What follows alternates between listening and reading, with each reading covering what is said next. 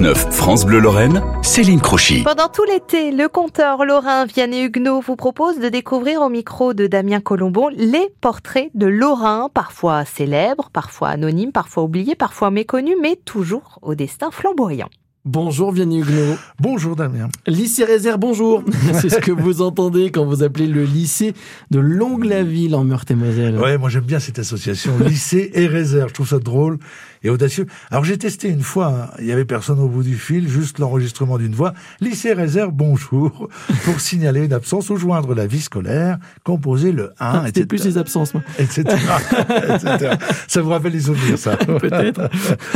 Alors en fait, je l'appelais pas du tout pour signaler l'absence de Jean-Marc Rézère. Elle est connue, hélas, depuis le 5 novembre 1983, où le gamin de Réon, près de Longwy, braqué par un cancer, s'est enfui à Pince. Rézère va mieux, il est allé au cimetière à pied, avait titré ses vieux potes d'Arakiri, mm. la semaine de son inhumation au cimetière Montparnasse. Sa tombe est surprenante et surtout très belle.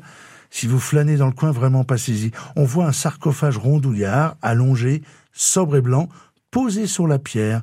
Je cite l'extrait d'une de ses bios. Cette tombe, d'une forme peu conventionnelle, a été brocardée par Pierre Desproges, qui vouait une véritable admiration à Rézère. Elle présente en fait le profil d'une aile, car Rézère était un passionné d'aviation. passionné d'aviation et Lorrain, deux choses de sa vie hein, que l'on sait peu, avant d'être le créateur de BD et dessinateur de presse, provocateur et génial. Ouais, provocateur, génial, corrosif, unique, euh, avant-gardiste, cru, drôle. Chacun euh, colle des adjectifs comme il aime. Jean-Marc Rézère avait d'abord bossé chez Nicolas, ah le, vendeur de vin, ouais. Et, et il démarre à la fin des années 50, il n'a pas 20 ans, hein, comme dessinateur pour le journal interne de l'entreprise Nicolas, qui s'appelait La Gazette du Nectar. Puis alors arrive après Cavana, Choron, Fred, Pilote, Charlie Hebdo, Métal Hurlant, Le Monde aussi, l'écho des savanes, la gueule ouverte, où il va se révéler précurseur. Car on le sait peu aussi, il était très branché écologie, il avait tout pigé avant les autres, résume un, libraire euh, bon connaisseur de réserve. Et un de ses confrères libraires, Laurent, raconte, encore mort de rire quand il le raconte, je le cite, un jour, je rencontre Volinsky qui me demande en déconnant, et alors, de réserve, Cabu et moi, c'est qui que tu vends le mieux? J'étais très embêté, dit le libraire. Je n'ai pas osé lui dire que c'était réserve. fin de citation.